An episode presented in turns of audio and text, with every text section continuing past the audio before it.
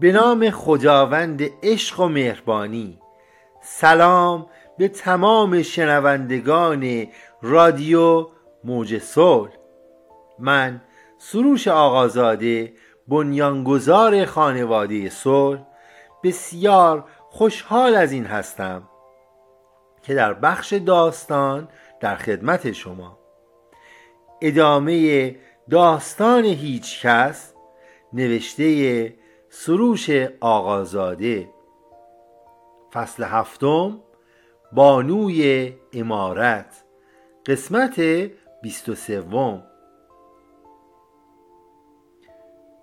خانه جهنمی مادام. آنچنان دخترک ساده دل روستایی را تغییر داده بود که عشق خالص و صادقانه آن جوان را نمی‌دید. او نیز به علت حس انتقام جویی از مردها کور و کر شده بود و هیچ فکری به جز انتقام در سرش نبود. قطار با کشیدن سوتی به حرکت درآمد و از ایستگاه خارج شد. جوان که از همکنون دلتنگ دختر شده بود نگاهی به پیشکار انداخت و گفت خوشحالم که شریک زندگیم را یافتم. تا چند روز دیگر او برای همیشه در کنارم خواهد بود. پیشکار درستکار سکوت معنیداری کرد و هیچ نگفت. دختر هیلگر که با به دست آوردن آن پول کمی از حس انتقام جوییش تسکین یافته بود اکنون به این می اندیشید که چگونه می تواند پیشکار درستکار را از سر راهش بردارد. دختر که سالها با مردان بسیاری معاشرت داشت و بسیار با تجربه بود می‌دانست که آن پیشکار با وفا و درستکار مانع بزرگی برای اجرای نقشه های شومش می باشد قطار با سرعت به طرف شهری که دوستش در آنجا ساکن بود پیش می رفت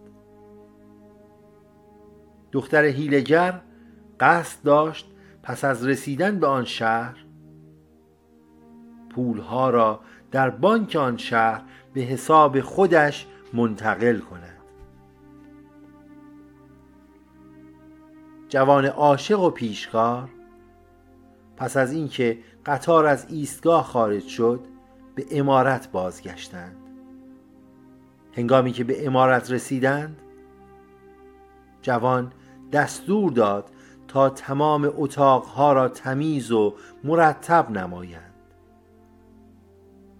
تا وقتی که محبوبش از سفر بازگشت به آنجا نقل مکان کند. پس از آن به سراغ کارهای روزمرهش که سرکشی به کارخانه ها مزارع و رسیدگی به امور تجارت و صادرات بود رفت. دو روز از رفتن دختر گذشت. قرار بود که در آن روز بازگردد. جوان عاشق به ایستگاه قطار رفت و منتظر ماند.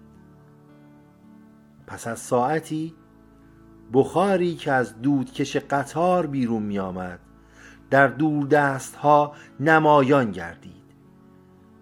جوان عاشق در شوق دیدار محبوبش لحظه شماری می کرد. قطار با صدای جیغ ترمزش در ایستگاه متوقف شد و مسافران یک به یک پیاده شدند. جوان در لابلای جمعیت محبوبش را دید و شتابان به سویش رفت. و او را آنچنان در آغوش گرفت که گویی سالها از او دور بوده است. و گفت عزیزم چقدر سفرت طولانی بود. دختر با لبخندی ملیحی گفت فقط دو روز است که رفتم. پس از این که کارم را انجام دادم بلا فاصله بازگشتم. چون من هم دلتنگ شما بودم. جوان گفت برای من همین دو روز هم بسیار طولانی است. سپس با خنده گفت خب دیگر برویم وسایلت را به امارت منتقل کنیم. دختر کمی مکس کرد و گفت اگر به اجازه بدهید فردا این کار را انجام دهیم. اکنون تازه از سفر رسیدم و بسیار خسته می باشم. جوان موافقت نمود و دختر زیبا روی را به منزلش رساند و به امارت بازگشت. جوان آن شب تا صبح در فکر محبوبش بود. زیرا می‌دانست که از فردا روزگاران جدیدی برایش آغاز خواهد شد. و دختر هیلگر نیز از نقشه هایی که می‌خواست بعد از ازدواج انجام دهد به خواب نمی رفت بامدادان خورشید از پشت کوههای سرسبز آن شهر سر برآورد و تلیه رخشانش دل تاریک شب را شکافت و صبحی دیگر آغاز گردید. جوان صبح زود با دو کالسکه به سوی خانه دختر زیباروی روانه گشتند. دختر با شنیدن صدای کالسکه ها به سرعت آماده شد. در را گشود و با روی گشاده از جوان استقبال نمود. جوان با دیدن وسایل اندک دختر جا خورد. زیرا به جز لباس و مقداری وسایل شخصی دیگر چیزی نداشت. جوان به خدمه دستور داد وسایل دختر را داخل کالسکه بگذارند و به امارت بیاورند و خودش با دختر زیباروی به امارت رفتند. هنگامی که رسیدند جوان ساده دل به دختر گفت تمامی این امارت با تمام خدمه آن در اختیار شماست. و از امروز شما بانوی این امارت می باشید. تا چند روز دیگر تدارکات لازم برای ازدواجمان مهیا خواهد شد. و جشن بسیار با شکوهی برپا خواهیم کرد. سپس وسایل اندک دختر را در اتاقی که انتخاب کرده بود گذاردند پس از این جابجایی جوان به دختر زیباروی گفت فردا به فروشگاه لباس خواهیم رفت تا چند دست لباس و همینطور لباس عروسی برای شما سفارش دهیم. و پس از آن به بازار جواهر فروشی می رویم تا جواهرات و زیورالاتی که لازم دارید را تهیه نماییم. دختر که بسیار شاد و مسرور بود از اینکه می‌دید آرزوهایش در حال محقق شدن است با بوسهی بر گونه جوان از او تشکر نمود. آن شب را هر دو در کنار هم به آرامی سپری کردند. جوان با شور و هیجان از برنامه هایی که برای ازدواجشان تدارک دیده بود می گفت و در این رؤیاهای شیرین به آرامی به خواب رفت.